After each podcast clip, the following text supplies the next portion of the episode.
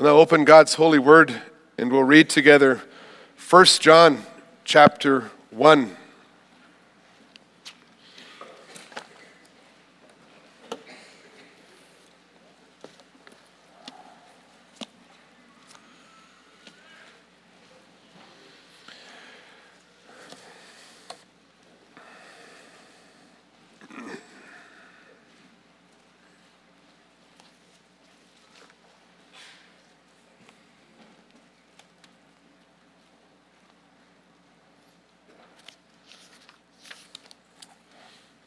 First John chapter one.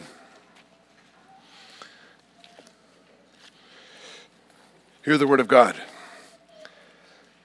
That which was from the beginning, which we have heard, which we have seen with our eyes, which we have looked at and our hands have touched, this we proclaim concerning the word of life.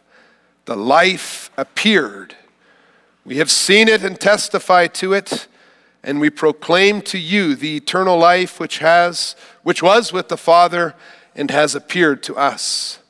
We proclaim to you what we have seen and heard, so that you also may have fellowship with us. And our fellowship is with the Father and with his Son, Jesus Christ.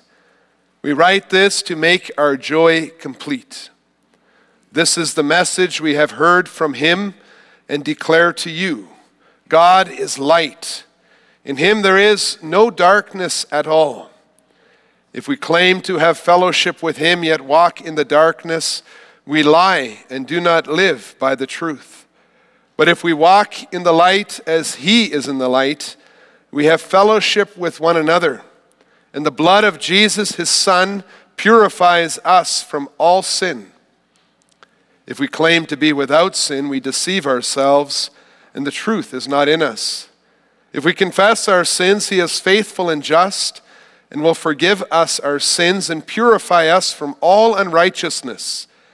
If we claim we have not sinned, we make him out to be a liar, and his word has no place in our lives.